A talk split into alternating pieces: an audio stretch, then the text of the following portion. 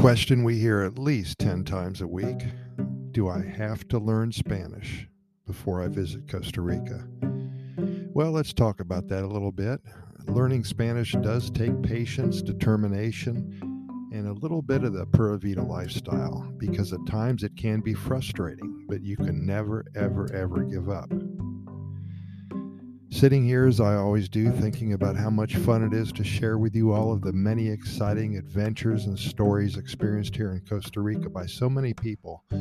So many books have been written, movies have been made, lives have been changed by this thing we proudly call the Pura Vida lifestyle. And what a wonderful lifestyle it is. Giving up on Spanish or working through the rough times.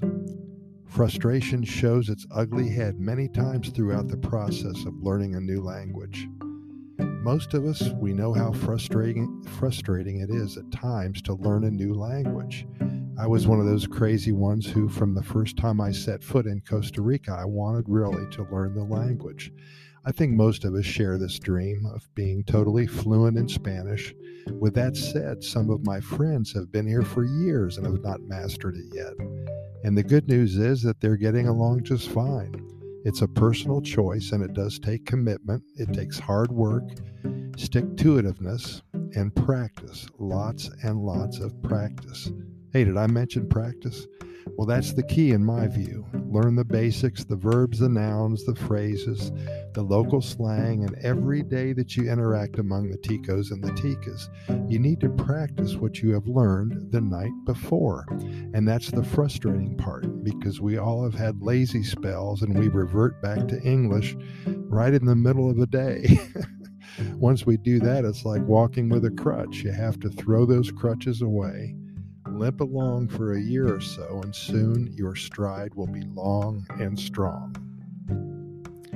And remember that there's so many online sources that will assist you in your success. My suggestion is to look for many of the free YouTube videos that will take you through local phrases, verbs, and adverbs.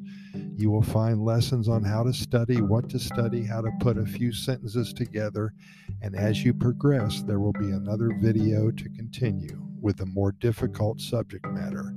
Podcast. Fall asleep with an earbud in your ear, learning how to speak Spanish. Maybe the next day you'll you'll be more fluent than you were the night before. There's many free apps as well that you can use on your phone. Duolingo comes to mind. This is totally free and it will add some fun into your daily studies. They have an upgrade that costs money, but only use that portion of the platform if you want to. There will be times as you get better that you will feel like you hit a wall. Remember, this is normal, and this roadblock is only temporary. Just work through it and get out on the street and practice everywhere you go that day.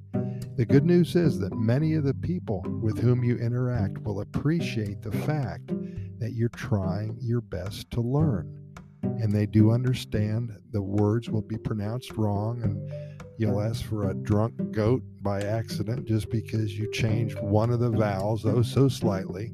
I remember my first week i was here in costa rica in november of 2002 what's that? Almost 20 years ago. I was trying out some phrases that i had been practicing the night before. Well i really screwed up. I wanted a glass of cold or iced tea. I asked for a tia fria which means cold aunt in Spanish, like your aunt and uncle, tia fria.